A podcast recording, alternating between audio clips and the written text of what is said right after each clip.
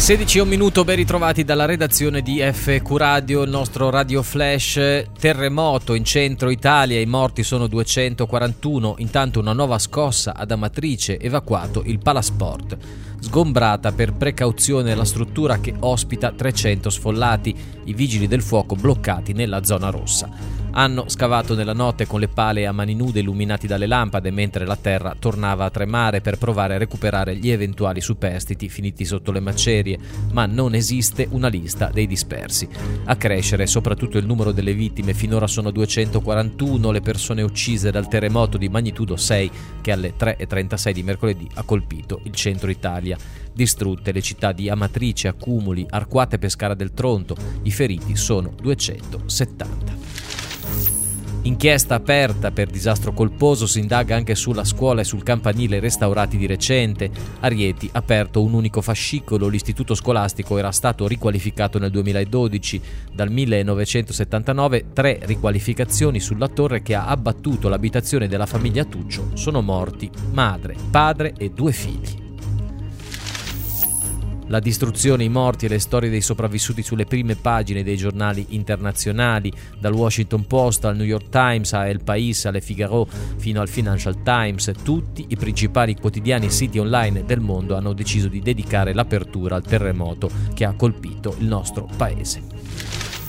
Giorgia è viva, dopo 16 ore la bimba di 8 anni riemerge dalle macerie. È uno dei video più visti, quello del salvataggio della piccola Giorgia e sta facendo il giro del mondo. 10 anni e 16 ore sotto le macerie di Pescara del Tronto, tra i paesi colpiti dal sisma che ha devastato il centro Italia nella notte tra il 23 e il 24 agosto. È stata operata nella notte nell'ospedale di Ascoli Piceno e sta bene. I vigili del fuoco sono riusciti ad arrivare alla piccola intorno alle 8 di sera dopo aver individuato la zona della sua cameretta. La sorella della bambina però, che era stesa accanto a lei, non ce l'ha fatta. Così tanti altri bambini, vittime del sisma, il più piccolo aveva solo 8 mesi.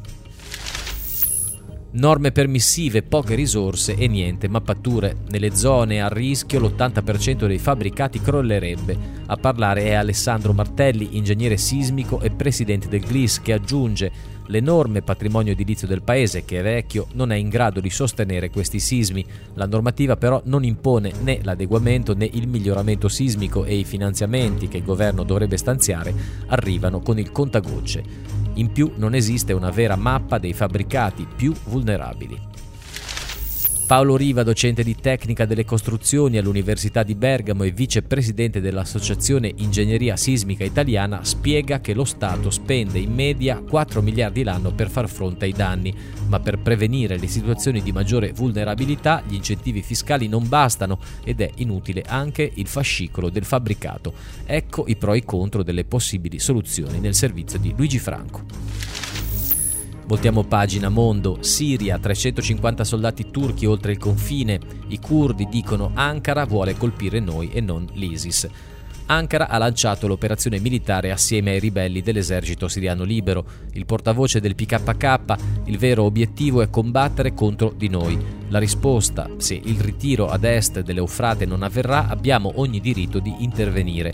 Intanto Alleanza Curdo-Araba prepara l'offensiva contro Raqqa, la roccaforte dello Stato islamico. Lavoro nel primo semestre 650.000 assunzioni stabili, meno 33% sul 2015, più 40% i voucher per le prestazioni occasionali. Continua il calo dei contratti a tempo indeterminato rispetto al 2015, quando i datori di lavoro avevano diritto alla decontribuzione totale per un triennio, ma i nuovi posti fissi sono stati inferiori anche a quelli censiti nel primo semestre del 2014.